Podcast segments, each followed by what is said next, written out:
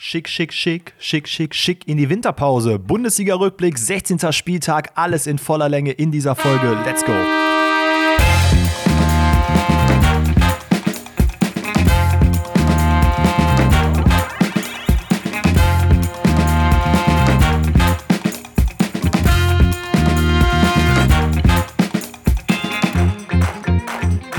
Alle miteinander, herzlich willkommen zu einer neuen Episode Pfosten rettet, heute an einem besonderen Donnerstag, denn wir stehen kurz vor Weihnachten, die Glocken klingeln bereits, es schallt Coming Home for Christmas in den Straßen, es werden noch die letzten Be äh, Besorgungen erledigt, bevor es so wirklich in die wohlverdiente Winterpause für alle geht. Aber natürlich nicht für uns. Und das ist so ein bisschen Werbung in eigener Sache.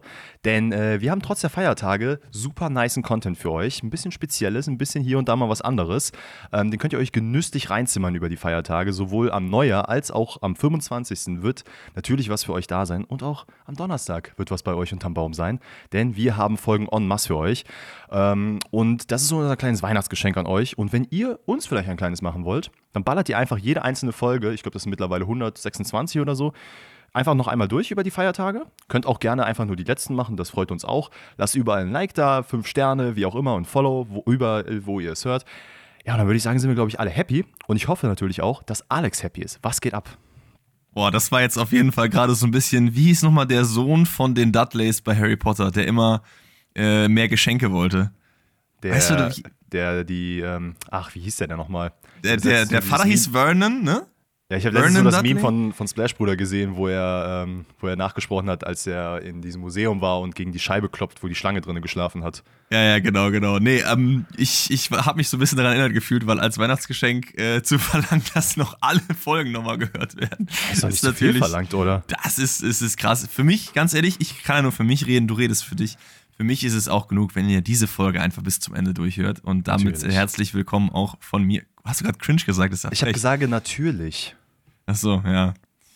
Cringe Crunch, so ist das halt, ne? Nee, also ja. auch von mir aus äh, frohe Weihnachten, je nachdem, wann ihr es hört. Ich meine, die Folge kommt zwar am 21. online, aber kann ja auch sein, dass ihr schon am 24. seid, wenn ihr das hier hört. Aber es gibt natürlich nochmal einen Bundesliga-Rückblick für euch, denn ähm, die Bundesliga ist ja mittlerweile auch. Ich weiß, war das eigentlich immer so, dass es Dienstag, Mittwoch Spiele vor Weihnachten gab? Ich erinnere mich da nicht mehr so dran, ob das jetzt so 2005 auch schon so war. Mm, ich glaube, die WM in Katar hat einfach alles kaputt gemacht für die nächsten zehn Jahre. Daran ich kann mich auch nicht dran erinnern. Daran wird es gelegen haben. Die WM in Katar ist äh, schuld. Nee, aber wir sind auch bei der Bundesliga angekommen. Es war ganz nett, sage ich ganz ehrlich, ähm, nochmal ein bisschen Bundesliga in der Woche zu schauen, aber so richtig vom Hocker gerissen hat mich das alles jetzt nicht, zumal auch echt einige Spiele wirklich ja, relativ zäh dahin geflossen sind. Gerade vor allen Dingen die Spiele, wo man es nicht wirklich erwartet hatte. Also ich finde, wenn man sowas sieht wie Hoffenheim gegen Darmstadt, da denke ich mir eher so, mh, hm, das klingt so ein mhm. bisschen nach 0-0, vielleicht gewinnt Hoffenheim 1-2-0. Aber das war eins der geileren Spiele. Dem entgegen aber das ein oder andere Spiel mit größeren Namen eher nicht so nice unterwegs. Wie hast du denn die, die Woche verbracht mit Fußball? Ja, ich habe natürlich die Spiele in voller Länge gesehen, die ich nicht hätte in voller Länge sehen sollen. Das war unter anderem Dortmund-Augsburg und äh, Dortmund-Mainz meine ich, sorry, und ähm, Köln-Union. Also das äh, weiß ich nicht. Oh, Diese Zeit werde ich niemals wiederbekommen. Das war wirklich heavy Tobak. Äh, aber ansonsten fand ich doch das ein oder andere Spiel richtig nice. Ich muss sagen, ich habe gestern noch Konferenz geschaut und habe mir dann irgendwann mal so ab der, ich glaube, 75. gedacht, Alter, ich weiß nicht wieso, aber ich habe richtig Bock auf das Heidenheim-Freiburg-Spiel und habe dann auch rumgesäppt habe mir das dann in äh, voller Länge angeschaut und also die letzten 15 Minuten und es war übertrieben geil. Hat mich richtig gefreut, dass ich mir diese Entscheidung getroffen habe. Ähm, und da ist eine Frage mir in den Kopf geschossen, die ich dir jetzt gerne stellen wollen würde. Denn ähm, ich frage mich, wer ist für dich so der perfekte Weihnachtsmann in der Bundesliga als Fußballtrainer aber. Also welcher Trainer könntest du sagen, ey, den stecke ich in ein Weihnachtskostüm, der kriegt einen weißen Bart und der ist einfach der perfekte Weihnachtsmann. Da kannst du dich als kleines Kind auf den Schoß setzen, kannst ihm sagen, ey, ich würde mir gerne das und das wünschen. Da kannst du aber auch jetzt mit 27, Alex, dich auch auf den Schoß setzen und auch sagen, hier, hör mal, Trainer XY, ich wünsche mir das und das. Wer ist es für dich? Okay, okay also bei welchem Bundesliga-Trainer würde ich gerne auf dem Schoß sitzen? Das ist jetzt eine besondere Frage. Ich weiß es gar nicht, ehrlich gesagt, weil du eben im Vorhinein gesagt hast, du hast eine wilde Frage für mich, die aber easy zu beantworten ist. Ich finde die gar nicht so einfach zu beantworten, ehrlich gesagt. Wenn ich, ich jetzt überlege, wenn aber ich jetzt den Namen finde, sage, dann finde, wirst du wer, sofort wer, checken, wer es ist. Ich, find, ich finde, wer am ehesten die Mütze steht und dem ich am ehesten auch vom Charakter her in, diesem, in dieser Rolle sehe, ist eigentlich Marco Rose finde ich. Äh, wow, okay, Weil krass, so den hätte ich im Entferntesten jetzt nicht gehabt, ey. Doch, aber mit so seiner, seiner eigentlich äh, äh, so abseits des Platzes doch relativ lebensfrohen Mentalität, der ist so, ach komm her, mein Junge, und dann sage ich dir was, finde ich ganz geil. Ich muss aber sagen, an wen ich auch direkt im negativen Sinne gedacht habe, ist Nico Kovac, weil ich mir halt gedacht habe, das ist so richtig dieser Freund von deiner Mutter, den du nicht leiden kannst, der dann den Weihnachtsmann spielt und dann sagt, komm, komm mein Sohn, du sagst, du bist gar nicht mein Papa. Oh, das, Mann, das ist ey. mir in den Kopf. Aber wer ist denn für dich, ich überlege, ich gehe gerade im Kopf so die Trainer durch, wer ist denn der perfekte Weihnachtsmann, deiner Meinung nach? Frank Schmidt. Also wenn ich Frank Schmidt ja, sehe, okay, ich, will, ja. ich will, dass er mich einfach in den Arm nimmt und sagt, Dennis, es wird alles gut. Und ich, ich würde ihm alles abkaufen. Also wie er die Mannschaft da auch nach dem Spiel der hat sich jeden Spieler hier rangezogen, hat sich richtig gefreut und ich dachte mir so, wow. Also auch so von der Statur her und sowas, ne? Großer Mann, ein bisschen ja, vom okay. Körper an sich ein bisschen breiter gebaut. Also, da glaube ich, jeder würde sich bei dem wohlfühlen. Und ich glaube auch, der ist so einer, der hat so einen, so einen ugly Sweater-Pulli an Weihnachten an. Das sehe ich bei dem komplett. Ja, das stimmt. Ich habe auch an Christian Streich gedacht in seinem Schwäbisch. Das wäre auch ganz geil. der ist für mich so ein bisschen wie dieser, äh, wie heißt es, ähm, der Geist der verlorenen Weihnacht. Dieser, ja. ähm, ich habe seinen Namen vergessen, Scrooge, Scrooge heißt ja, ne? Der, Scrooge, Scrooge ja. mit S davor, aber der ist, der ist ja böse eigentlich. Ich weiß, ich weiß, aber so rein vom Charakterbild sehe ich da irgendwie Christian Streich drin. Wer, wer ist denn der Grinch, der Trainer? Hätte ich eher Nico Kovac gesagt. Eigentlich schon, ne? Der ist also so einer, der würde haben, sich auch haben, grün anmalen dafür. Wir haben privat jetzt nichts gegen Nico Kovac, ne? So ist es nicht. Aber ich, irgendwie so, der ist halt immer sehr, sehr grumpy, was natürlich auch an den Ergebnissen liegt, die Wolfsburg in den letzten äh, Spielen eingefahren hat. Oh, so Steffen auch an Baumgart diesem Spieltag. Wär, Steffen Baumgart wäre auch übrigens ein guter Call dafür. Das ist richtig, aber so auch an diesem Spieltag äh, Wolfsburg nicht wirklich erfolgreich unterwegs, je nachdem, wen man fragt. Wir starten aber nicht mit Wolfsburg rein, sondern wir starten rein mit Werder Bremen gegen RB Leipzig, dem äh, ersten Spiel des Spieltags. Und wo liegt das so auf der Skala zwischen Excitement und äh, Boringness bei dir? Mm, tatsächlich eher im oberen Drittel. Okay. Ähm, ich muss sagen, also ich habe es jetzt nicht krank genossen, aber es war doch schon mal erfrischend zu sehen, so ein kleines Weihnachtspräsent von der Werder zu bekommen. Ähm, denn die haben jetzt tatsächlich mal Offensivfußball gespielt und haben zumindest Leipzig insoweit damit beschäftigt, äh, dass die nicht richtig wussten, wie sie damit anzufangen haben, dass Werder einfach vorne aktiv wird. Äh, es gab dann tatsächlich wirklich Aktionen, wo kilometerweit gefühlt keiner an einem Werder-Spieler dran war. Ich meine, das, das Spiel geht am Ende 1-1 aus. Das, äh, der Ausgleich, der auf Werder-Seite dann fällt, das war einfach ein Sinnbild dafür. Ähm, alles in allem, ich glaube, es war Forsbergs letztes Spiel. Aber irgendwie so richtig gezündet hat es bei Leipzig nicht wirklich. Und wie gesagt, von Werder habe ich das ehrlicherweise überhaupt nicht erwartet. Gerade gegen so einen Gegner, der doch darauf lauert, dass du Fehler machst, was ja bei Werder jetzt, ja, ich will nicht sagen an der obersten Tagesordnung steht, aber doch relativ weit oben. Und äh, dass man das dann so gut umsetzt, ich hätte mich ehrlicherweise nicht beschwert, wenn es am Ende sogar vielleicht mit einem Sieg für die Werder ausgegangen wäre. Nee, absolut. Ich finde auch über die äh, ganzen 90 Minuten gesehen war Bremen schon die bessere Mannschaft, weil bei Leipzig in der Defensive echt teilweise horrende Fehler passiert sind. Ne? Also gerade Lukeba hat über das Spiel gesehen nicht so einen richtig sicheren Eindruck gemacht. Es gibt ja diese eine Szene, wo er wirklich diesen katastrophalen Fehlpass spielt, aber auch abseits davon fand ich, hat er jetzt nicht so ein super geiles Spiel gemacht. Und durch diese Fehler ist Bremen irgendwie so mehr und mehr immer ins Spiel gekommen. Hat es nach vorne dann sehr, sehr gut gemacht, hast du ja auch sehr, sehr gut gesagt. Ähm, aber äh, im Endeffekt, Leipzig hatte auch Chancen nach vorne und Cetera auch ein sehr, sehr gutes Spiel gemacht. Auf hat da wirklich Fall. ein äh, persönliches Duell mit äh, Openda ausgefochten und am Ende ja, wahrscheinlich der Sieger gewesen über die ganzen Chancen gesehen. Und deswegen geht das Unentschieden doch schon noch in Ordnung. Lass uns mal reinstarten. In der 32. Minute habe ich mir das erste Highlights aufgeschrieben. Da gibt es nämlich ähm, ein, eine riesen Doppelchance. Ich glaube, es ist erst Boré, der per Außenriss auf den Jinma flankt, der dann den Ball verpasst. Und dann äh, Lukeba vor Boré rettet, der die Weiserflanke verwerten will. Da hätte es schon das 1 zu 0 sein können und dementsprechend hätte auch Bremen zur Pause führen können, weil man echt viele Hochgeräte aufgrund der Leipziger Fehler nach vorne eben gehabt hat. Ja, und dann gibt es das erste Tor, was dann aber nicht zählt in der 42. Es ist Haidaras Abschluss, der an den Pfosten klatscht. Paulsen dann im Anschluss per Kopf.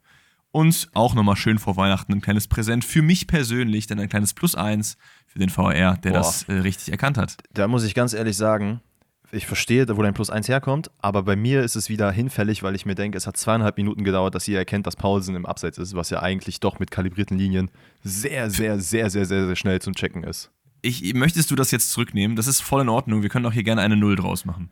Ich, ich glaube, ich würde eher eine Null draus machen. Ich muss tatsächlich sagen, okay. ich glaube, so aus dem Bau heraus, ohne dass ich jetzt jede Szene im Kopf habe, ist das ein VRR-Spieltag für mich gewesen. Nicht, dass ja, viele Fehler gemacht wurden, aber man hätte vielleicht in einigen Szenen eher eingreifen können. Aber ich glaube, wir sind sehen. bei mir tatsächlich Even Stevens unterwegs, also was Plusse und Minusse angeht. Ähm, aber ich, ich weiß nicht, vielleicht, vielleicht wurschteln wir uns da noch im Anschluss durch. Wie gesagt, Tor wird aber korrekt zurückgenommen, auch wenn es sehr, sehr lange gedauert hat. Aber fünf Minuten später ist es dann Zeit für das 1 zu 0 von RB Leipzig. Und unser, ich wollte gerade sagen, Birthday Boy, aber ist ja gar nicht, der geht einfach nur weg. Nämlich Emil Forsberg leitet schön ein, schickt Openda auf die Reise und das ist so ein bisschen schade, weil Zetterer eigentlich zweimal sehr gut pariert, aber ja. irgendwie die Nebenleute einfach nicht Lust haben zu verteidigen. Also ich glaube, es ist groß, der da wirklich wie der Ochs vom Berg steht und sagt, ach, der Openda ist ja neben mir, der könnte eigentlich nochmal. Der Zetterer, der hält den schon. Und beim ja. dritten Mal ist er dann halt doch eben drin. Man, ähm, muss, sagen, man ja. muss sagen, dieser Forsberg-Lupfer vorher war schon wirklich Knaller. Der war richtig, richtig stark ähm, hat, äh, hat er sehr, sehr gut gemacht. Dass Openda sich da so im Zweikampf behauptet gegen Groß, ähm, ich, ich kann gar nicht beurteilen, ob es jetzt irgendwie mangels äh, Spielpraxis ist bei Groß. Er hat ja, glaube ich, für den verletzten Velkovic ist er reingekommen. Aber mhm. das sah wirklich nicht gut aus. Ne? Also, du sagst es selber, etc. dann zweimal sehr gut pariert und dann ist es sehr, sehr unglücklich, dass der Ball dann doch am Ende noch reingeht.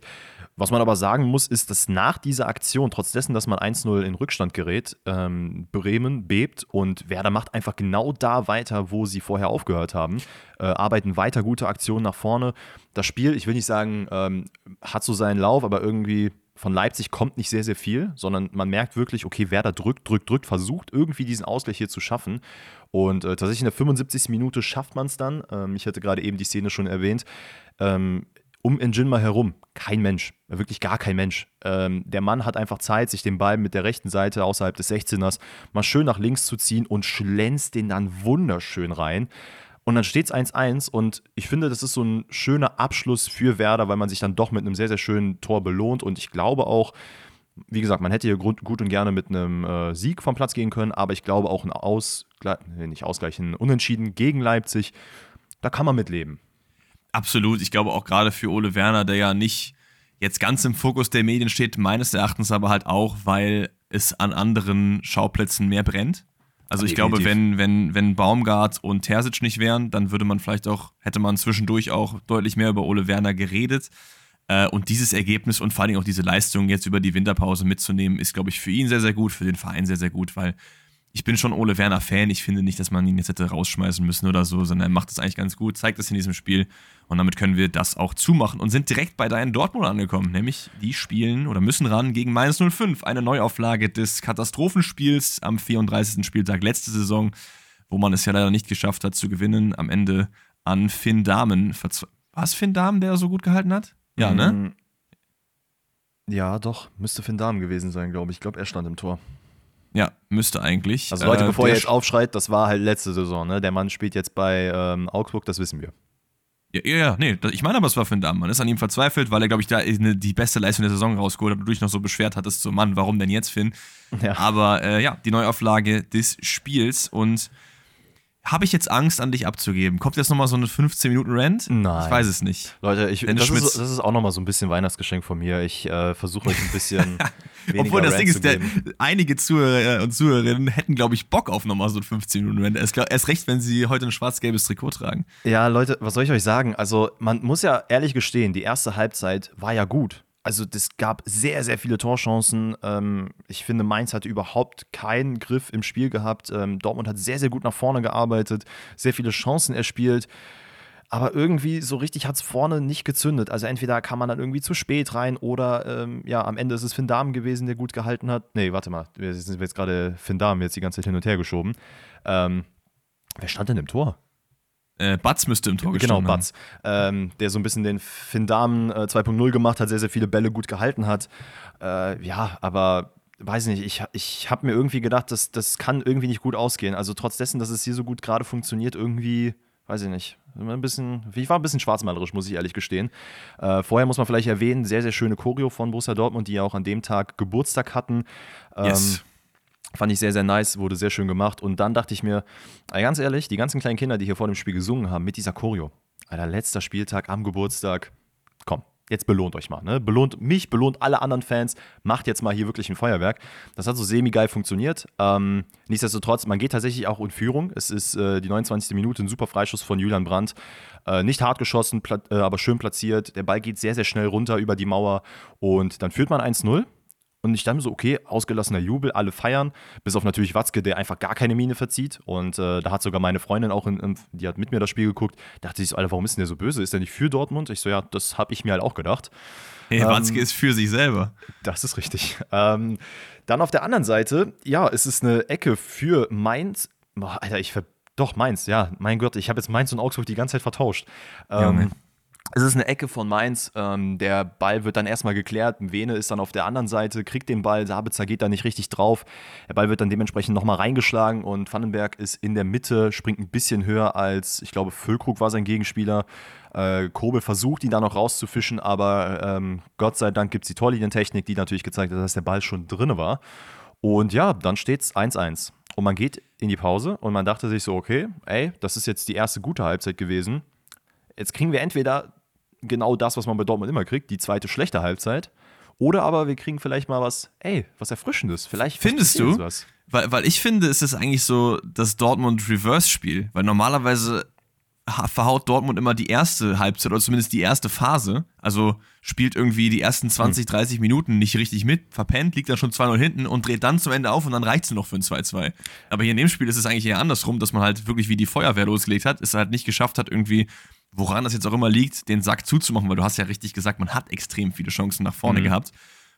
Aber dann in der zweiten Hälfte, ich weiß nicht, was Terzic gesagt hat, Leute, sieht gut aus, gehen wir schon mal in die Ferien oder was? Also, ist, das also war wirklich gar nichts. Das, was die zweite Halbzeit war, ist genau das, was jeder Dortmund Ich wollte aber noch ganz kurz ja. äh, über das Tor von Vandenberg reden, weil natürlich Sabitzer geht nicht hin. Brauchen wir nicht drüber reden, dass das mit ursächlich dafür ist, dass Mwene die Flanke so easy schlagen kann. Aber ist es für dich kein Foul in der Mitte?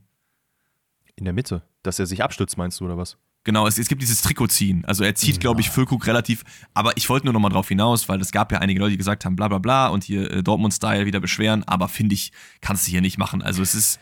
Wir müssen, wir müssen, aufhören, wir müssen wirklich aufhören, dass jeder kleine Kontakt im Strafraum ja. in irgendeiner Art und Weise ein Foul ist, weil ich finde, klar, ist, im Strafraum ist es noch mal ein bisschen was anderes, aber sobald du diese Zone betrittst, habe ich das Gefühl, ist wirklich jede kleine Berührung, die nur irgendwie stattfindet, ähm, sofort VRR-Thema das finde ich muss einfach nicht sein. Wenn es jetzt diese, dieser Zweikampf, diese Zweikampfsituation von Vogt zum Beispiel am letzten Spieltag ist, wo er dann Openda, ja doch, Openda einfach wegcheckt. Ey, es ist doch in Ordnung, wenn nochmal solche Zweikämpfe im Strafraum passieren und nicht Elfmeter sind. Und dementsprechend finde ich auch hier dieses Ziehen ähm, muss es nicht sein. Und ähm, ja, du hast es gesagt, zweite Halbzeit war eine absolute Nullnummer. Ähm, keine Ahnung, was da passiert ist, aber es ist halt genau das, was ich meinte. Jetzt auch schon in den letzten Wochen, dieser, dieser Bruch, wo du einfach absolut gar nichts mehr mit dem Ball anfangen kannst. Mainz hat ein, das Einzige, was sie umgestellt haben, war einfach nur, dass man höher gepresst hat. Man hat direkt versucht, Druck zu machen. Süle musste in der Halbzeit eingewechselt oder in der zweiten Halbzeit eingewechselt werden für Hummels, der angeschlagen war. Ey, und dann war ein Fehlpass nach dem anderen. All was da passiert ist, ich habe mich wirklich irgendwann mal weggedreht, weil ich mir das nicht mehr ansehen konnte. Es war so eine Vollkatastrophe. Klar hatte natürlich Dortmund dann doch noch die ein oder andere Chance, wenn man es mal geschafft hat, über dieses Pressing hinaus rauszuspielen. Das hat aber auch basically gar nicht stattgefunden. Und ich habe wirklich irgendwann nur noch Kopfschmerzen bekommen. Dann gab es ja, ich glaube, kurz vor Schluss diesen, äh, vermeintliche, diese vermeintliche Rainer-Führung ähm, per Kopf, die ja dann aber ja ein Abseitsspiel äh, war, was auch vollkommen in Ordnung ist. Ey, aber ich hätte auch ehrlicherweise bei den in zwei Aktionen, die Mainz, ach doch, Mainz hatte, meine Güte, ey, wir müssen das Spiel beenden, ähm, habe ich mir halt wirklich gedacht, Alter, also bitte tut mir und allen anderen den Gefallen, macht das 2-1, damit das hier in irgendeiner Art und Weise endlich mal ein Ende findet. Ja, und das Spiel geht dann zu Ende. Die Fans buhen, äh, was ich auch verstehe, weil das war halt wirklich, wirklich sorry, dass ich sagen muss, das war einfach scheiße. Das war kein Fußball. Das kannst du nicht so spielen. Also, das ist ja wirklich mit der Qualität, die du im Kader hast, ist das einfach eine absolute Nullnummer. Und ich bin sehr gespannt, wie es jetzt, ähm, wie es jetzt ja, in der Winterpause geht. Man, man hieß es ja, dass Watzke, glaube ich, noch mit Kehl am äh, gleichen Abend noch relativ lange diskutiert hat. War ja auch, glaube ich, in den letzten Minuten gar nicht mehr auf der Tribüne, ähm, weil er sich irgendwo einen Logenplatz gesucht hat, wo er mit Sebastian Kehlern quatschen kann. Angeblich gab es jetzt, glaube ich, diese Nacht auch nochmal eine Krisensitzung, wo aber jetzt noch nicht, zumindest Stand der Aufnahme, durchgesickert ist, was da genau bei rumkam. Aber ja, verschiedene Medienberichte sagen halt, ey, Terzic, Kehl bleiben, Kehl, Terzic gehen doch. Wo ich mir auch denke, Digga, lass mal Kehl jetzt bitte so ein bisschen hier außen vor, weil der Mann der hat dann ja wirklich gar nichts für. Klar, der hat irgendwo einen Kader zusammengebaut, der ja aber basierend auf Edin Terzic ist. Aber egal, lassen wir das Thema Dortmund, wir werden es sehen, sobald. Äh, Eine Sache kommt. noch, was, was hast du, was hältst du von diesem Interview von Emre Can nach dem äh, Spieltag? Das habe ich gar nicht gesehen, was hat er gesagt? Ähm, es ist irgendwie gefragt worden, ja, Trainer, steht die Mannschaft hinter dem Trainer und er meinte dann so, Ja, auf jeden Fall. In dem Spiel hat man ja auch ganz klar gesehen, es lag nicht am Trainer oder der Taktik, sondern es lag daran, dass wir Pech hatten, unter anderem wegen dem Lattentreffer. Wo ich mir so dachte, hm, Emre, hm, weiß ich jetzt nicht. Also die zweite Hälfte Pech, Nee, nee. Sorry. Also es gibt, es gibt ja auch äh, tatsächlich gerade Medienberichte, dass es sehr viele Spieler gibt, unter anderem ja auch Marco Reus, die sich so ein bisschen gegen den Trainer ja, ja aufstellen und sagen, ey, das geht so nicht mehr weiter. Das sage ich jetzt aber wirklich mit großer Vorsicht, weil davon ist natürlich nichts bestätigt und ob das wirklich Marco Reus dann da mit, äh, federführend ist, wissen wir auch nicht. Ja, keine Ahnung, irgendwie also aktuell sich hinter den Trainer zu stellen und sagen, wir vertrauen ihnen komplett. Ich glaube, das hat nur bei Köln stattgefunden und da ist es eher auf der anderen Seite, dass der Trainer dann sagt, ey, ich habe vielleicht gar keinen Bock mehr. Edin Terzic ich glaube, die, Fra die Frage können wir aber eigentlich ganz geil an euch weitergeben, weil ähm, ich glaube, da sind die Meinungen durchaus verschieden. Wenn ihr jetzt Aki Watzke seid, der ja mit in den Entscheidungsprozess eingebaut. Eigentlich will ich niemandem sagen, stell dir mal vor, du wärst Aki Watzke, das ist eigentlich nicht geil. Aber würdet ihr jetzt in der Winterpause die Reißleine ziehen, Terzic entlassen und einen Nachfolger suchen oder würdet ihr sagen, der Edin packt das noch? Äh, wie gesagt, wie immer auf YouTube in äh, der Community-Tab-Box von meinem Kanal oder auf Spotify gerne abstimmen, weil da bin ich sehr gespannt. Ich glaube, der, die Mehrzahl wird wahrscheinlich pro Terzic Entlassung sein, wie du ja auch. Ja. Ich muss auch sagen, so langsam habt ihr mich auch überzeugt. Wow. Also, das, das waren jetzt echt heißen das waren jetzt echt viele Spiele, wo nicht nur das Ergebnis nicht gestimmt hat. Wenn du jetzt hier 90 Minuten anrennst, ne? 1-1 mhm. spielst, dann würde ich mit Emre Can mitgehen und sagen, okay, war unlucky. Aber das war halt nicht so. Es war einfach nur schlecht. Ja, das war absolut und damit schlecht. Machen wir das ganz kurz eine Sache noch, das hat gar nichts mit dem Spiel zu tun, aber ich habe das Gefühl, Matthias Sammer ist so ein bisschen der Dortmunder Gerald Asamoah. Er sitzt da, ja. er heult nur nicht, aber keiner weiß so richtig, was er macht. Also bei beiden weiß man das nicht, weil irgendwelche Beraterstellen, die er da angeblich ausfüllt bei Dortmund und dafür ein Heidengeld passiert, äh, kassiert, keine Ahnung, was er da berät, aber offensichtlich nicht richtig. Aber ich habe wirklich gestern im Bett gelegen und dachte mir, Alter, der ist, der, ich frage mich bei ihm auch andauernd, was macht er eigentlich? Genauso wie bei Gerald Asamoah. Was macht er eigentlich? Aber ja, naja. Keiner weiß. Kommen wir zum nächsten Spiel und das ist die TSG 1899 Hoffenheim gegen Darmstadt 98. Viele Zahlen und auch viele Tore, denn das Motto in diesem Spiel heißt: Verteidigen ist Lava. Also beide Teams haben wirklich gar keinen Bock gehabt zu verteidigen. Wirklich bodenlose Pässe von den Innenverteidigern. Isherwood macht keine gute Figur, dann Kabak auf der anderen Seite. Also, ich meine aber, ich habe das lieber, wenn die Verteidigung versagen, als wenn die Angriffslinien versagen. Weil wenn die Angriffslinien versagen, dann kann man sich das Spiel einfach nicht geben. Wenn die Verteidigungslinien versagen, denkst du dir halt ab und zu, was macht der denn da? Mhm. Aber es fallen wenigstens Tore. Und Tore en masse hatten wir auch hier. 3 zu 3 geht das Ganze im Endeffekt aus. Ein sehr unterhaltsames Spiel. Ich finde schon auf Augenhöhe, aber wenn man sich die Fehler auf beiden Seiten anschaut, dann macht Darmstadt meiner Meinung nach die größeren Fehler, bis auf das Kabak-Ding, und schenkt quasi Hoffenheim den Punkt einfach for free. Also, was da teilweise abgegangen ist, war wild. Ja, ich finde auch, also das Spiel wirklich, wie du sagst, ist quasi, also die rote Linie ist einfach individuelle Böcke, die da gewesen sind. Das Spiel war komplett geprägt davon. Ähm, ich finde auch krass, dass einfach die TSG gesagt hat, ey, wisst ihr was, gegen Darmstadt, die sollen mal anlaufen, die sollen mal mehr Ballbesitz haben, wir versuchen einfach nur mit Gegenstößen dagegen vorzugehen, ähm, dass man das halt überhaupt machen muss, weil Darmstadt zu dem Zeitpunkt ja auch letzter ähm, hast du eigentlich in meinen Augen gar nicht nötig. Was ich krass fand war, und das hat ja auch das Spiel gezeigt, dass es vielleicht mal vernünftig ist, so aufzustellen, Bebu für Wechhorst vorne und nicht auf der Außenbahn, macht dann zwei Buden und ich glaube sogar eine Vorlage, wenn ich mich jetzt nicht irre. Ähm, Müsste. Und da frage ich mich auch so, Alter, das hätte ich dir auch vor fünf Spieltagen sagen können. Hör auf, den Mann einfach auf der Außenbahn zu platzieren, irgendwo hinten drin, genau wie Honorar. Setz die Leute nach vorne, dann funktioniert das auch. Aber egal, das ist ein anderes Thema.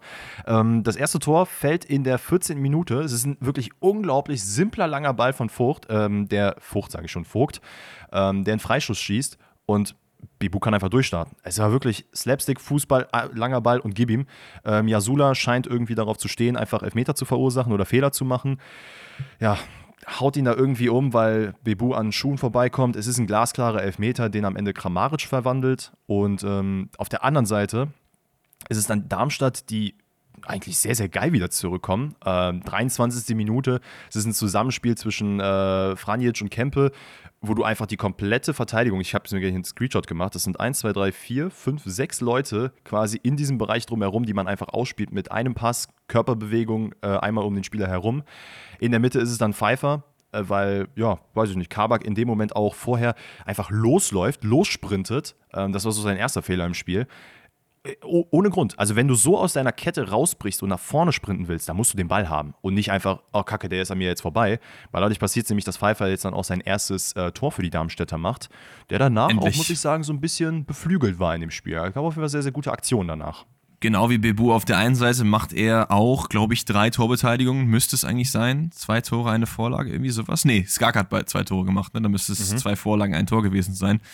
Aber du hast es eben angesprochen, das aus der Kette rausrücken, das können die anderen auch. Denn also das war wirklich ganz, ganz schlimm. Wirklich ganz schlimm. Genau wie beim 1 zu 0 ist es ein super Pass äh, von Vogt in die Mitte auf Prömel und dann Fünferkette. Eigentlich hat man sich abgesprochen, dass man im Verbund bleibt. Yasula rennt einfach raus, will irgendwie vorpressen. Okay, ich verstehe das Ding, ne? Du, du, spielst Fünferkette, dann spielt einer raus, hast immer noch eine Viererkette. Das ist ja das, der Sinn der Fünferkette. Aber Isherwood denkt sich, ey, der Jürgen geht raus, dann gehe ich auch raus. Heißt der nicht Jürgen? Klaus-Jürgen Yasula ist der, glaube ich, ne? Kann sein, ja.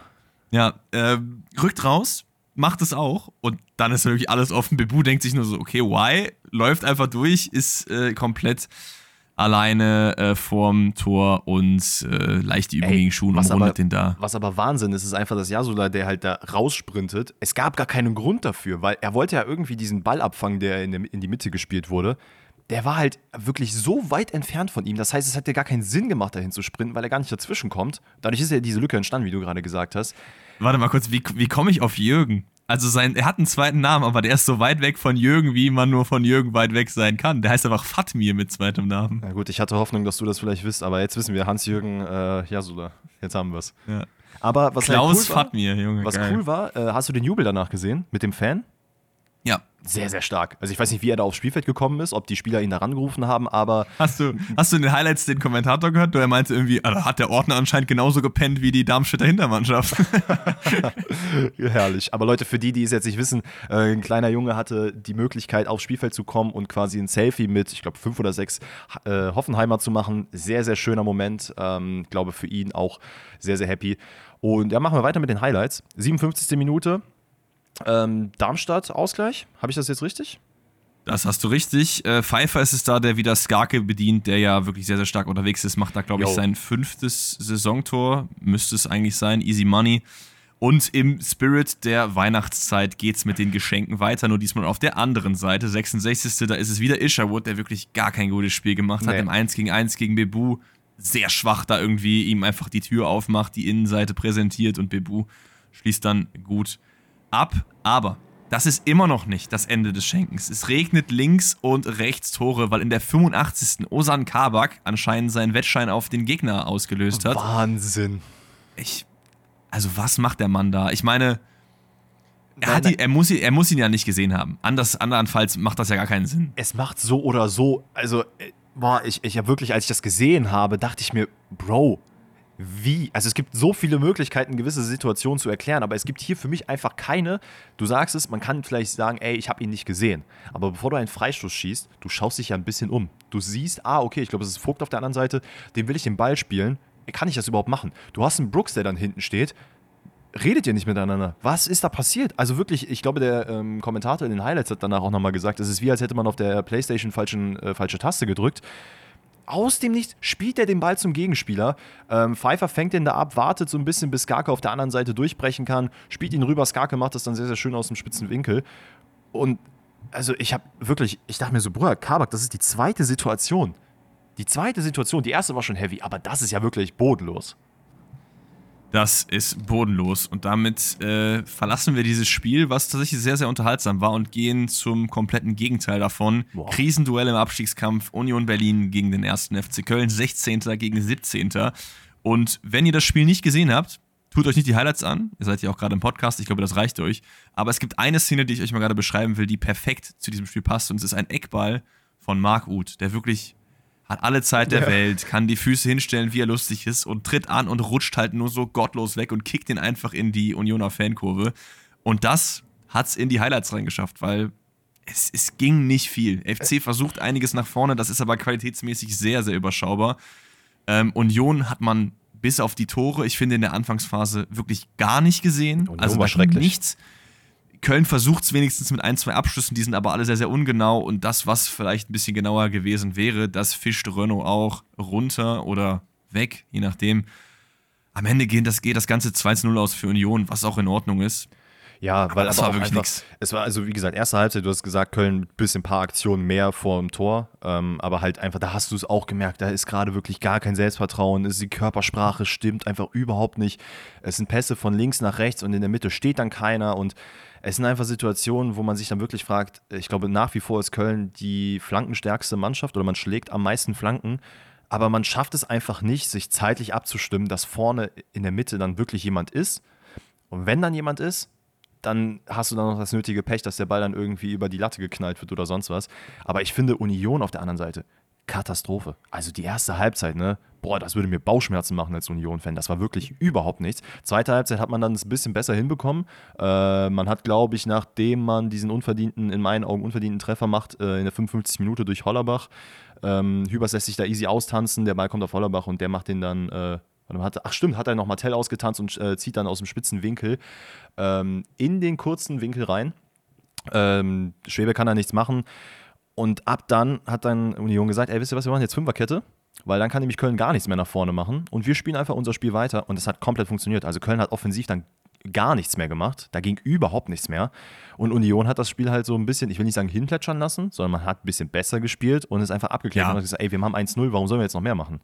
Genau, das wäre jetzt auch mein Call gewesen. Also ich fand, äh, in der Anfangsphase bis zum Tor ist Köln vielleicht etwas besser und nach dem Tor wirkt Union dann ein wenig befreiter und macht etwas mehr nach vorne und gewinnt dementsprechend das Ganze auch verdient mit 2 zu 0. In der 78. ist es wieder Kevin Volland, der ein ganz gutes Spiel gemacht hat, der einleitet äh, und nach innen zieht, den Weg für Fofana frei macht und den knallt er dann ähnlich wie im 1 zu 0 in den kurzen Winkel und Lasst uns bitte weitermachen. Ich möchte nicht mehr über das Spiel reden. Wir, wir, müssen aber trotzdem noch ansprechen, weil das ja natürlich nach dem Spiel klar geworden also klargestellt wurde, auch von Steffen Baumgart, die Trainerdiskussion. Denn ähm, Steffen Baumgart hat selber sich im Interview geäußert und gesagt, ey, wir werden uns jetzt hinsetzen und ich muss mal schauen, ob ich das denn überhaupt noch so weitermachen kann. Das war jetzt der Otto und das war jetzt nicht eins zu eins das, was er gesagt hat, aber er hat verdeutlicht, ey, das ist mein Verein und so ein bisschen den Urs Fischer gemacht, wenn ich sehe, das funktioniert nicht mit mir, dann muss ich halt eventuell einen Schritt zurückgehen. Die Bild-Zeitung hat heute Morgen wohl auch nochmal berichtet, ey, ne, da scheint es gerade wirklich zu kriseln und Baumgart denkt wirklich über Rücktritt nach in dem Sinne. Ähm, ich glaube, Keller hat auch nach dem Spiel gesagt, dass man zwar sich überlegt und dass er sicher ist, dass man eine Lösung findet, aber er hat jetzt nicht unbedingt dem Trainer den Rücken gestärkt. Also es könnte sein, dass, wenn ihr das vielleicht jetzt gerade schon hört, ähm, es schon verkündet wurde, dass Steffen Baumgart nicht mehr Trainer vom 1. FC Köln ist ich muss auch sagen, das macht auch zunehmend mehr Sinn. Ich habe ja auch schon vor ein, zwei Wochen gesagt, dass ich auch finde, entgegen des Charakters, der ja perfekt zum FC Köln passt, ähm, dass taktisch, ich hab, war ja auch im Stadion, das teilweise echt nicht so geil ist, was man da versucht. Das ist mir einfach zu wenig mutig. Klar, du hast auch einfach mit den schlechtesten Kader der Bundesliga, du hast Verletzungsprobleme, also es ist nicht alles seine Schuld. Aber ich verstehe durchaus, woher diese Trainerdiskussion kommt und das jetzt nicht für, wie für viele Fans so, ey, das macht keinen Sinn, soll lieber der Keller weggehen und nicht der Baumgart, das, nee. der lebt den Verein. Das mag auch sein, das ist ähnlich wie bei Urs Fischer. Aber ich finde, mittlerweile ist man auf jeden Fall auch in diesem Union-Gefilde angekommen. Mhm. Und damit gehen wir weiter zum nächsten Spiel, nämlich die Eintracht aus Frankfurt gegen Borussia Mönchengladbach. Ey, und das brauchen, war wirklich. Wir brauchen ein Intro für 45 Sekunden oder 60 Sekunden Spiele, die wir hier abfrühstücken. Dafür muss es irgendwas geben es war ein typisches Gladbach-Spiel. Ja, also es, es, es, passt einfach wie die Faust aufs Auge zu dieser Mannschaft. Man spielt halt okay, sieht lange wie der, der äh, richtige Sieger aus und kriegt dann 90 plus 2 und 90 plus 7 noch zwei Dinger rein. Äh, wir gehen die Highlights mal schnell durch, weil spielerisch war da das wirklich sehr, sehr wenig. Aber nicht nur von Gladbacher Seite, sondern auch von, von beiden Seiten irgendwie so ein bisschen. Frankfurt versucht vielleicht ein bisschen mehr. Unentschieden wäre hier in Ordnung gewesen. Ich finde es schon ziemlich, ziemlich bitter, aber noch zwei Dinger zu kassieren, weil du Komplett. am Ende halt so gepennt hast. Auch wie das zweite Tor halt fällt, aber darüber gleich mehr. In der 28. geht man in Führung durch einen Eckball von Honorar. Natürlich ist dann auch noch ein Eckball in so einem Spiel. Äh, der mhm. findet Maxi Wöber in der Mitte, der wirklich, also jetzt nicht als Kopfballmonster bekannt ist, aber der guckt halt links, guckt rechts, ich bin komplett alleine, sticht dann da in den Raum vor und köpft und macht das Ding rein. Und irgendwie hat ihn wirklich niemand auf dem Schirm, also komplett alone in the dark, der gute Mann. Bekommt dann aber Daran seht ihr schon, was für eine Qualität das Spiel hat. 60 Minuten später die zweite gelbe. Dazwischen habe ich mir nichts aufgeschrieben, weil nee. es gab auch einfach nichts, worüber Gladbach es hat auch wirklich das absolut Nötigste nur gemacht, damit man hier kein Gegentor kassiert. Und Frankfurt hat halt auch ja. nicht wirklich mehr gemacht als das Nötigste, um vorne ein Ding reinzumachen. ich glaube, das Spiel wurde auch in der Konferenz vielleicht zweimal zwischengeschaltet und da hat Frank Buschmann auch nur gesagt, so ja, was soll ich euch sagen, hier ist halt einfach wirklich gar nichts gerade am Abgehen und egal, was ich jetzt sage, ist eher eine Beleidigung für das Wort als das, was das Spiel jetzt hierher gibt. Ähm, da könnt ihr ja. euch ungefähr ausmalen, wie es ausgegangen ist. Aber du hast angesprochen, die gelb-rote Karte und danach äh, gab es auch keinen wirklichen Bruch, denn dieses, äh, der Anschlusstreffer von Frankfurt fällt erst in der 92. Minute. Und äh, ja, es ist, glaube ich, Chaibi, der ähm, durchsteckt auf Kunku, wenn ich mich nicht irre, der dann auf ja. ähm, Buta rüberlegt, der völlig frei ist, kaum hochspringen muss und den Ball einköpft. Und ja, dann hat Frankfurt so ein bisschen gelebt und fünf Minuten später eigentlich fast das gleiche Spiel. Ähm, es ist dann auch äh, Kunku wieder auf der Außenbahn, der den Ball einfach quer reinlegt und Koch steht in der Mitte, rutscht dann rein und dann am Ende ist es halt einfach ein lucky Sieg für Frankfurt mit 2-1. Ja, brauchen wir nicht drüber reden. Gut von Kunku, der da die beiden Tore vorbereitet und ja, am Ende ist es okay, denke ich. Und wir gehen weiter zu Heidenheim gegen Freiburg. Das hätte ich mir eigentlich auch bei Heidenheim gegen Freiburg erwartet, was wir gerade über äh, Eintracht gegen Borussia Mönchengladbach geredet haben. Aber das war nicht der Fall. Das war ein richtig, richtig geiles Spiel mit Momenten auf beiden Seiten. Heidenheim mit sehr, sehr viel Kampf. Ähm, aber natürlich erst in der zweiten Halbzeit. Man muss dazu sagen, es ist so ein bisschen Recency Bias. So die zweite Hälfte war wirklich geisteskrank geil, aber die erste Hälfte bis auf das Tor erinnere ich mich da an nicht so richtig viel, oder? Nee, es gab auch nicht wirklich viele Aktionen. Also du hast gerade angesprochen, das äh, 1-0 fällt auf Freiburger Seite relativ früh. Es ist ähm, Doan, der auf der Außenseite Röhl schickt und der dann halt in der Mitte reinlegt zu äh, Höhler und der macht dann halt dann das 1-0, easy money für ihn. Grundsätzlich ist es so, dass Heidenheim schon ganz gut nach vorne arbeitet, ähm, Freiburg so ein bisschen mehr von der Effizienz jetzt auch in den letzten Spielen lebt. Also man erarbeitet sich einfach nicht mehr so extrem viele Chancen nach vorne. Wobei ich sagen muss, dass gerade Röhl in diesem Spiel noch so ein bisschen herausgestochen ist, einfach weil man gesehen hat, wie aktiv er ist. Und ich finde auch für Freiburg doch ein sehr, sehr guter Spieler ist, ein sehr gutes Talent, ähm, was man jetzt hier immer mehr, immer mehr in Einsatz bringt. Ähm, aber alles in allem, es war wirklich in der ersten Hälfte nicht viel. Auch auf Heidenheim-Seite gab es dann halt hier und da mal eine kleine Chance, aber auch nichts Zwingendes. Und äh, erst in der zweiten Halbzeit, hast du es angesprochen, ging es so richtig los. Denn in der 52. Minute ist es das 1-1, weil Freiburg, ja, weiß ich nicht, also komplett pennt zwischen den Ketten. Ähm, es ist, glaube ich, äh, Kleindienst, der auf Außenbahn durchbricht und die quasi Sechserkette, die ist da überhaupt nicht mehr vorhanden. Äh, Dingshi kann da durchs Mittelfeld komplett spazieren. Gar kein Begleitschutz, steht da komplett frei, ähm, kriegt den Ball dann auch noch von Kleindienst zurückgelegt und der macht ihn dann sehr, sehr gut rein. Ja, und dann steht es 1-1. Ähm, aber diese Absicherung, da äh, habe ich mir wirklich Fragezeichen gestellt, was da passiert ist bei Freiburg. Ja, das, das ja, ich, mir fehlen bei sowas auch immer die Worte, aber ich finde es trotzdem geil, weil dadurch passieren halt diese Spiele wie auch eben bei Darmstadt, dass halt einfach Tore links und rechts sind. Das wollen ja halt die neutralen Zuschauer schon eher sehen als irgendwie eine Abwehrschlacht über 90 Minuten. Deswegen beschwere ich mich da in dieser Weihnachtswoche auf jeden Fall nicht drüber.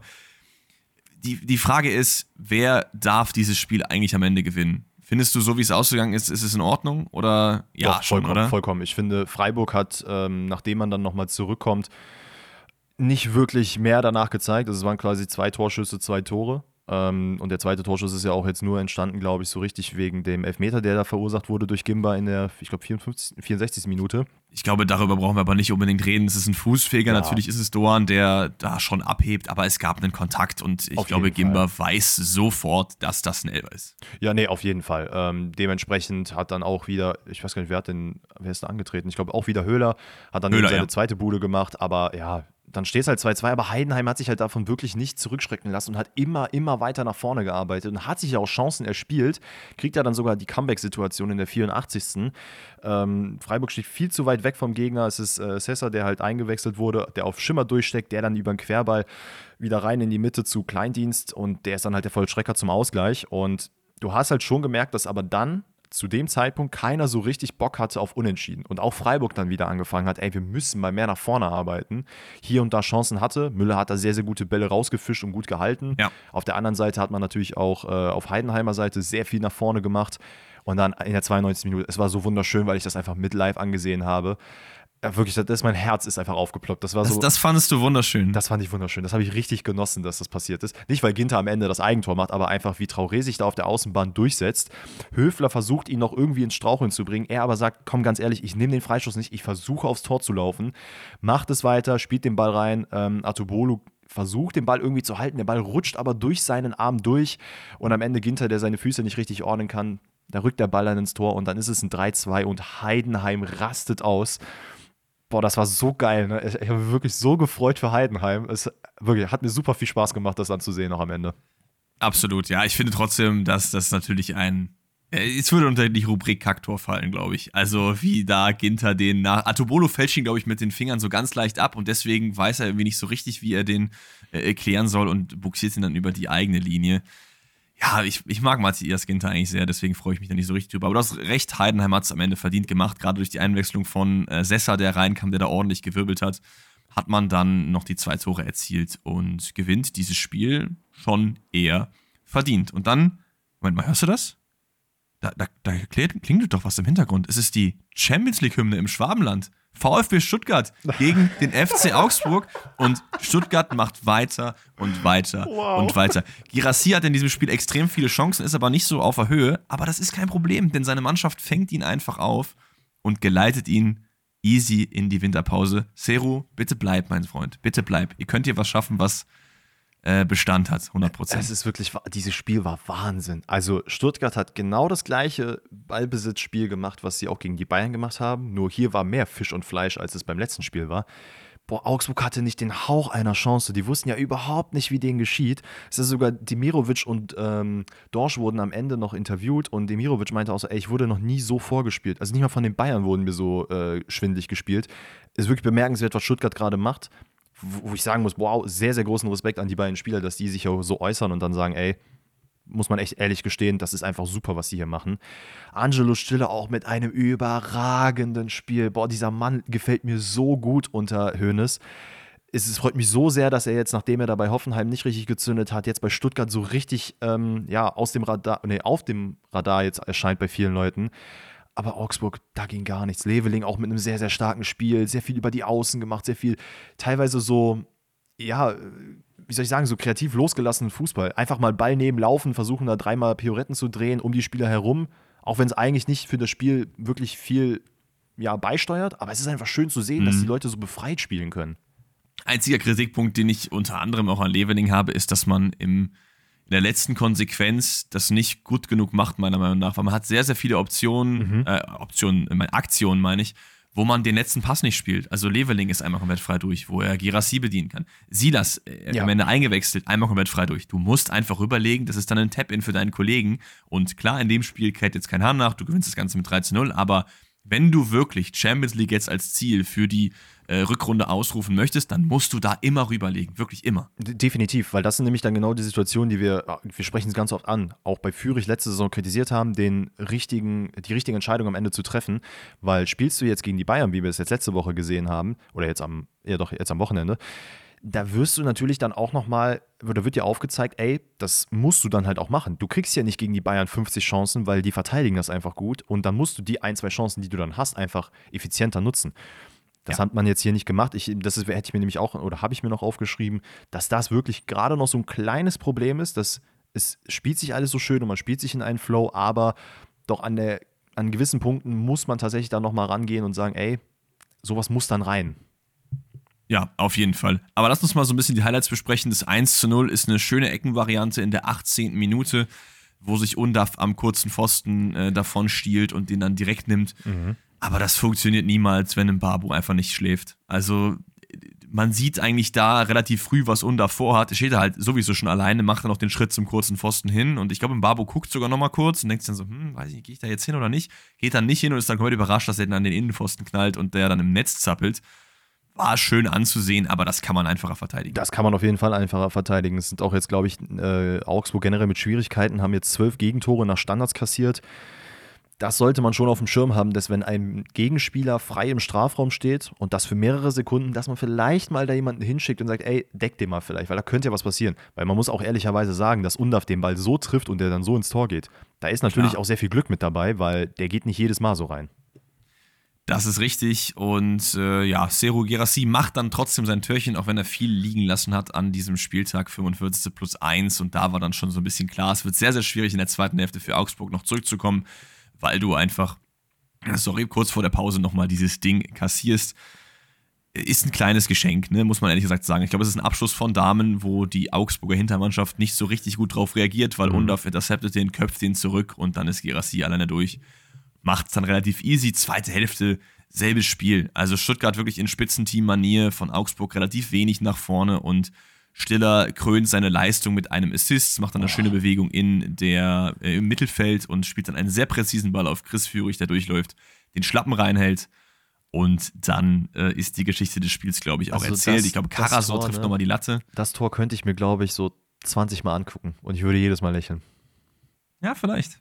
vielleicht. Eine kurze Sache noch: dieses eine Foul von Gummi an Mittelstädt. Hast du es auf dem Schirm? Ja, ja. Das ist quasi, dass Gummi angelaufen kommt, der Ball ist so auf Höhe des Knies und Gummi streckt quasi seinen kompletten Fuß aus und springt Mittelstädt quasi so auf Höhe Schienbein, Knie mit offener Sohle rein. Äh, hat am Ende eine gelbe Karte gegeben. Muss ich ehrlich sagen, hätte man auch gut und gerne über eine rote Karte nachdenken können, weil das war Wahrscheinlich sogar müssen, oder? Äh, eigentlich, also ich, eigentlich ja, aber ich, ich. Ich hatte auch jetzt gedacht, dass das so die Minus-1-Geschichte ist, von der du äh, eben geredet hast, vielleicht.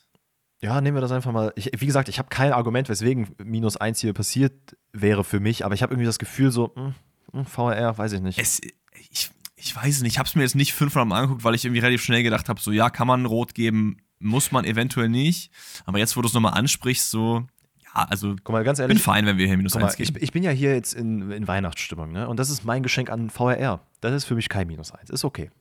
Okay, okay, dann bleiben wir wieder bei 25 plus und gehen weiter zu einem Spiel, dessen Geschichte relativ schnell erzählt ist. Bayern 04 Leverkusen gegen den VfL Bochum ist äh, Champions League gegen Abstiegskampf ja, muss man einfach so klar sagen, Bochum hat in diesem Spiel absolut keine Chance. In der Anfangsphase hält man noch ganz gut mhm. mit, wird aber nach dem ersten Tor wirklich komplett überrollt, umgenietet und welche anderen äh, Verben, Adjektiven, was auch immer ihr da noch reinfeuern wollt. Leverkusen spielt sehr, sehr gut, ist sehr rechtslastig und vor allen Dingen aber mit einem bärenstarken Patrick Schick, für den es mich wirklich freut, der nach langer Verletzung endlich wieder den Vorzug vor Boniface bekommt. Nicht, dass er sich das jetzt so krass verdient hat, weil Boniface war auch richtig gut unterwegs, aber ich habe einfach ein Herz für Spieler, die immer gesidelined sind wegen Verletzungen und dann wieder zurückkommen. Ja, auf jeden Fall. Ich habe mich auch sehr gefreut. Hier mit einem Dreierpack äh, sehr, sehr gutes Spiel gemacht.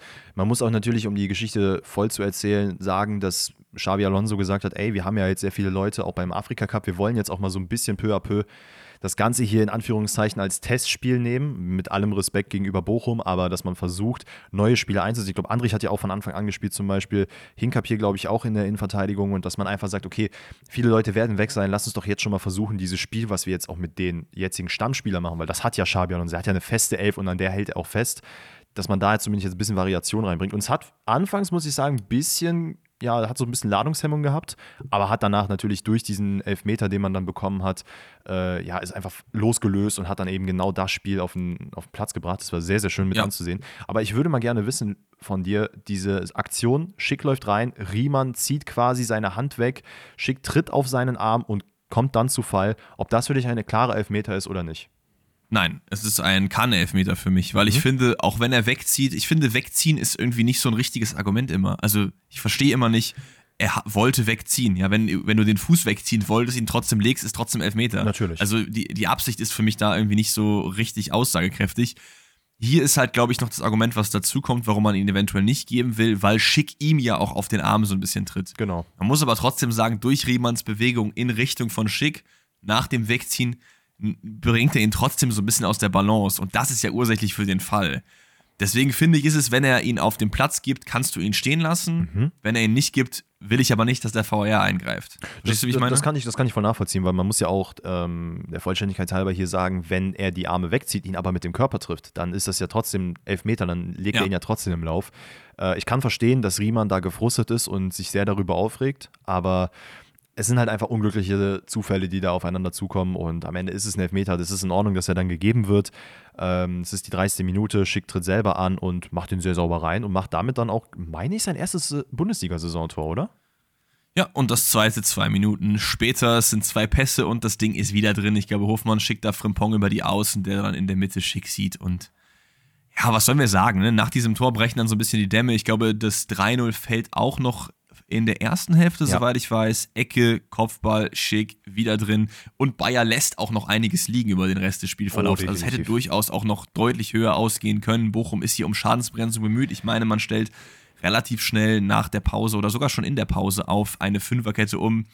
Und das sendete eher das Zeichen, ey Leute, Torverhältnis spielt auch noch eine Rolle im Abstiegskampf. Vielleicht mhm. gehen wir nicht mit 6-7-0 vom Platz, sondern nur mit 4. Es ist dann im 69. Wirtz über Außen der äh, nochmal abdreht, Grimaldo mitnimmt und der dann in der Mitte Andrich mit per Kopfball bedient. Das Verrückte, bei diesem, das Verrückte bei diesem Spiel ist einfach, dass du merkst, dass Bochum ja, das muss man hier auch sagen, Bochum versteckt sich jetzt nicht und sagt, okay, wir geben uns hier geschlagen und ihr könnt uns nicht mal voll bombardieren. Klar, es gab unglaublich viele Torchancen, aber das liegt auch einfach daran, weil Leverkusen es sehr, sehr gut gemacht hat. Bochum hat wirklich versucht, sehr kompakt im Mittelfeld zu stehen und auch an dem ballführenden Spieler immer sehr eng dran zu sein. Ich finde, das äh, 4-0 macht es da ziemlich deutlich, was bei Boniface da, äh, was Boniface dann gemacht hat. Es ist ähm, Würz, glaube ich, der den Ball hat und es stehen Moment, zwei, vier, sechs Leute um Würz herum und es wird dann einfach so ein bisschen Tiki-Taka-like einfach kurz hin und her gespielt und ein Vertikalpass und plötzlich löst man sich komplett aus diesem Druck. Ähm, Boniface macht ja. ihn dann einfach sehr, sehr schön rein. Und das ist das, wo dann Bochum leider auch einfach die Mittel fehlen, da noch irgendwie was entgegenzusetzen. Du hast gesagt, man versucht noch irgendwie, gibt sich aber im Endeffekt auch geschlagen dadurch, dass man sagt, ey, Fünferkette, wir müssen hier irgendwie versuchen, das so ein bisschen, ja, ein bisschen, bisschen Zu, Stimme halten. Genau, Leverkusen damit 25 Spiele wettbewerbsübergreifend ungeschlagen, stellt damit den Rekord, den alleinigen Rekord auf. Und der Test von Xabi Alonso für den Afrika Cup, weil ich glaube, das war so ein bisschen ursächlich, dass man Hinkapi hat spielen lassen, dass genau. man Schick spielen lässt, weil die sollen ja auch wieder reinkommen. Ist geglückt und wir gehen zu einem Spiel der Bayern, was wir, ja, ich sage immer, wir handeln schnell ab, jetzt sind wir schon wieder bei 50 Minuten, ne? aber da ist auch nicht so super viel zu erzählen. Ne? Die Bayern relativ Bayern-like, zumindest am Anfang. Ähm, je länger das Spiel dort dauert, desto dominanter werden halt die Bayern in der Anfangsphase. Es gibt viele, viele Chancen. Es gibt diesen Kane-Körpereinsatz, wo er da irgendwie den Ball runterholt, Maxi Arnold wie so ein junger Schulbub zur Seite drückt und den dann nicht aufs Tor bekommt. Müller trifft einmal die Latte. Und die Bayern machen ja auch dann zwei Tore in der ersten Halbzeit. Aber es ist so ein bisschen ähnlich wie dem Dortmund-Spiel, nur mit anderem Resultat. Man hat eine gute erste Halbzeit und in der zweiten Halbzeit lässt man es dann einfach irgendwie sein. Also wir können ja mal kurz die Tore besprechen, bevor wir darauf kommen. Mhm. 33 ist, glaube ich, eine Flanke von Müller aus dem Halbfeld, wo dann Musiala sich in der Mitte per Kopf durchsetzt. Das sieht man auch nicht alle Tage, aber es ist einfach schön gespielt. Und äh, Thomas Müller wieder der Vorbereiter in der 43. Weil, ja gut, hat er nicht so viel gemacht. Er hat den Ball auf Harry Kane gegeben und der schießt den dann einfach in den rechten oberen Winkel phänomenales ja. Tor, muss man auch ehrlich sagen. Also phänomenales Tor, aber auch wieder da, wo ist da die Gegenwehr? Also da muss doch einer zumindest im näheren Radius stehen. Da war ja wirklich in drei, vier, fünf Metern, war da ja niemand. Ja, es ist, es ist so ein bisschen, also Wolfsburg und die Defensive, obwohl es irgendwie oft so wirkt, ja, man, man kann eigentlich, wenn man die Namen liest, kompakt stehen und gut verteidigen und eigentlich auch was machen, aber irgendwie hast du dann so riesen Böcke teilweise drin, wie jetzt zum Beispiel da. Ich sag's eigentlich gefühlt bei jedem Tor von Harry Kane Klar, das ist ein Spieler auf Topformat und Weltfußballer und keine Ahnung was, aber du kannst mir nicht erzählen, dass dann nicht wenigstens vom Trainer gesagt wird, ey, keine Ahnung, äh, Meier, Jens, wer auch immer, ihr tut mir jetzt den Gefallen, ihr klebt das ganze Spiel an seinem Arsch. Und wo, ja. wo, war da derjenige, der den am Hintern geklebt hat? Offensichtlich war da keiner. Aber es kommt ja auch noch, äh, dass Wolfsburg tatsächlich mit dem ähm, Anschlusstreffer genau. kommt, noch in der Halbzeit. Wo man sagen muss, woher jetzt? Also Wolfsburg hat bis dahin irgendwie nicht viel nach vorne gemacht und dann ist es halt Maxi Arnold, der einfach mal aus der zweiten Reihe abzieht. Glaube ich, Neuer damit auch so ein bisschen überrascht, war auch ein strammer Schuss. Mhm. Und dieses Tor ist, finde ich, dann wahrscheinlich schon ursächlich dafür, dass die zweite Halbzeit so viel anders aussieht als die erste. Denn Bayern lässt nach und Wolfsburg macht mehr nach vorne, kommt immer besser ins Spiel und von dieser Dominanz, die anfänglich der FC Bayern ausgestrahlt hat, ist nicht mehr so richtig viel zu spüren. Und am Ende muss man schon davon reden, dass der FC Bayern dieses 2 zu 1 förmlich über die Ziellinie rettet, weil ja. Wolfsburg so viel auch nach vorne macht. Nicht komplett souverän, aber am Ende ist es, glaube ich, aufgrund der ersten Halbzeit deutlich, äh, was ist deutlich, aber schon auch in Ordnung, dass der FC Bayern dieses Spiel gewinnt. Man geht von dieser, ich überlasse den anderen den Ball, wieder zu der Ballbesitztaktik über und Wolfsburg versucht es eher über Konter, aber es ist in Ordnung, würde ich sagen. Oder siehst du das jetzt anders? Das hätte jetzt unbedingt unentschieden ausgehen müssen. Nein, nein, absolut nicht. Ich finde, klar, du sagst es, Bayern wurde so ein bisschen schludrig, aber das Problem ist einfach, schludrige Bayern sind halt auch einfach trotzdem noch Top-Bayern in der Bundesliga. Ja. Ähm, dementsprechend hat halt Wolfsburg trotz dessen, dass sie sehr viel nach vorne gemacht haben, einfach, ja, hat am Ende dann irgendwie das Glück gefehlt oder am Ende war das doch irgendwie die nötige, nötige Konsequenz. Aber Bayern, ja, tut halt da auch wieder das Nötigste, schafft es dann über die Zeit. Aber es ist jetzt, wir stellen das so ein bisschen dar, vielleicht, wenn ihr das jetzt gerade hört, als wäre das so, ja, die haben halt wirklich gekämpft, um dieses 2-1 zu machen. das war halt am Ende so, ja, wir sind schon mit dem Kopf in der Winterpause. So, wir versuchen jetzt noch mal ein bisschen, wir deichseln das schon ja. irgendwie. Wahrscheinlich, wahrscheinlich. Und äh, VR-Streichliste hat sich dementsprechend gar nicht verändert, weil wir das eine plus 1 zu einer 0 umgewandelt haben, sind wir weiterhin bei plus 25, gehen damit in die Bundesliga Winterpause und haben aber noch das Team of the Matchday für euch. Da brauche ich so ein bisschen deine Hilfe, denn ich glaube, gerade vorne hat man so ein bisschen die Qual der Wahl, weil ja. es einen oder anderen Stürmer gab, der äh, sehr, sehr gut performt ich hat. Tatsächlich Hoffnung, warte ganz kurz, ich habe tatsächlich Hoffnung gehabt, dass du mir helfen kannst, weil ich hatte nämlich Probleme. Ich hatte zu viele Offensivspieler und dachte mir so, okay, kann ich vielleicht einen, weiß nicht, Harry Kane irgendwie in die Innenverteidigung naja, setzen oder sowas? Der, der erste, der Harry Kane habe ich schon mal gar nicht drin. Ich auch. Der erste, äh, der erste Punkt, den man da machen kann, ist, man geht einfach mit 4-2-4 rein, weil da hast nämlich vier Stürmer. Mm, ja. Kannst die da verteilen, wie du möchtest. Das habe ich auf jeden Fall schon mal gemacht. Im Tor Zetterer oder Renault. Ich finde, Renault hat es gut gemacht, aber ich finde Zetterer in dem Spiel extrem viel rausgeholt, auch 1 gegen 1 Situationen für sich entschieden. Deswegen würde ich eher mit Zetterer gehen. Ja, bin ich bei dir. Dann eine Viererkette außen Kunku, der, meine ich ja, nur eingewechselt wurde, aber zwei Tore für mhm. Frankfurt vorbereitet hat, deswegen geht das in Ordnung. Dann haben wir Robin Koch, der ja. am Ende da diesen über die Linie gestochert hat. Äh, Friedel, ich war mir nicht sicher, welchen Innenverteidiger ich noch nehmen soll. Ich muss, hat ein ganz gutes Spiel gemacht. Ich habe tatsächlich bei mir, also warte mal, was hast du für eine, hast du drei Innenverteidiger? Weil ich habe eine Viererkette jetzt gehabt. Ja, ich auch. Ich habe einen Kunku so. links, Friedel Koch IV und dann habe ich Skarke mal wieder auf den Rechtsverteidiger verbannt. Ja, ich habe überlegt, ob ich da nicht, ähm, ob ich Bebu nach hinten setzen soll und Skarke dann irgendwie, weiß nicht, irgendwo im Mittelfeld platziere oder auf der anderen Seite. Also Hauptsache, dass Skarke irgendwie drin ist. Dementsprechend wäre meine ähm, Viererkette. Es haut eigentlich überhaupt nicht hin, weil niemand würde so spielen. Aber ich habe halt in Kunku und Koch quasi in. Skarke kann von mir aus auf Außen spielen und Bebu auf der anderen Seite. Aber ihr könnt es rumtauschen, was? wie ihr wollt. Ja, also ich finde, Skarke Junge. und Bebu sollten auf jeden Fall drin sein. Ich weiß nicht, ob du jetzt Bebu rausgelassen gelassen hast. Ich habe Bebu auch vorne drin. Also ja, gut. Ich dachte mir, ich mache den Materazzo und park den einfach irgendwo hinten, weil ich mir zu wenig defensiv Ich habe dann, ich hab, ich hab dann so ein bisschen überlegt, ob ich äh, äh Müller vielleicht auf diese ZM-Position ziehen kann, weil der auch zwei Assists gemacht hat. Habe ich nicht gemacht. Ich habe dann gesagt, wir brauchen schon Achter oder Sechser da, deswegen stiller Prömel. Auf jeden Prömel Fall. auch Assist gemacht. Und dann vorne Schick, Höhler, Bebu, Pfeiffer ich, irgendeiner muss halt rausfallen. Undaf ist jetzt nicht dabei. Ich muss tatsächlich sagen, ich persönlich würde Höhler austauschen für Kleindienst, weil Kleindienst ein sehr, sehr gutes Spiel gemacht hat und Höhler für mich eher so ein bisschen, ja, so den Luca Toni-mäßigen gemacht hat. Stand einfach da, wo er halt stehen musste und hält seinen Schlappen rein, aber wirklich Leistung Komm, hat er mir das, jetzt nicht gebracht. Das machen wir, weil ich mir auch gerade auffällt, wir haben dann keinen einzigen Heidenheimer drin, wenn wir das so machen, wie ich gesagt habe. Das Ding ist nur, Höhler war halt erster Doppelpack seiner Karriere in der Bundesliga, Echt? deswegen war auch wow, nicht schlecht. Krass. Ich, glaube ja. Ich meine ja, Höhler ist doch eher so diese assistierende Stimme oft gewesen. Naja, also Schick, Kleinin, Bebu, Pfeiffer vorne, wie ihr das anordnen wollt, ist mir komplett Wumpe, aber das ist das Team of the Matchday und wir gehen nochmal kurz ins Tippspiel, tippen aber natürlich nicht den nächsten Spieltag, weil das macht, glaube ich, mhm. zum jetzigen Zeitpunkt nicht so richtig viel Sinn. Wir wollten aber nochmal kurz über unsere Ergebnisse sprechen. Es ist so, äh, wie boden, bei dir? so bodenlos, wie ich getippt habe. Wirklich alles ist schiefgelaufen, was ich nur dachte. Äh, am Ende habe ich Moment, was habe ich? Wow, sieben Punkte. Ja, sehr bodenlos von dir nur sieben Punkte zu holen. Ich habe ja die ähm, weit bewährte Taktik angewandt, einfach fast überall unentschieden zu tippen. Hat sich nicht bewährt bei diesem Spieltag. Ich habe vier Punkte geholt. Ja, meine Hoffnung, dass auch Bochum in irgendeiner Art und Weise gegen Leverkusen 1-0 gewinnt, äh, weiß ich nicht, was ich mir dabei gedacht habe. Aber nun gut, so ist es dann halt am Ende. Ähm, it is what it is. Ja, wie gesagt, ähm, heute dann kein QA im Anschluss dran, weil Bundesligaspieltag einfach sehr, sehr viel Platz wegnimmt und wir natürlich für Vorbereitung gesorgt haben. Das QA seht ihr dann am ersten Weihnachtsfeiertag am 25. pünktlich unter eurem Baum.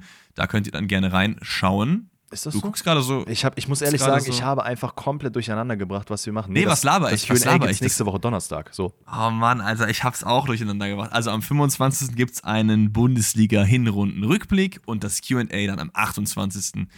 Dann sollte jetzt alles richtig sein. Also darauf könnt ihr euch sehr, sehr gerne freuen. Wir verabschieden uns aber schon mal aus dieser Hinrundensaison, zumindest was Bundesliga-Rückblicke angeht. Die nächsten davon gibt's erst wieder im neuen Jahr. Mhm. Und ansonsten wünsche ich euch ein schönes Weihnachtsfest, denn uns hört ihr also wieder, nachdem die Bescherung schon geschehen ist. Ja, yes, Sir. Und bis dahin.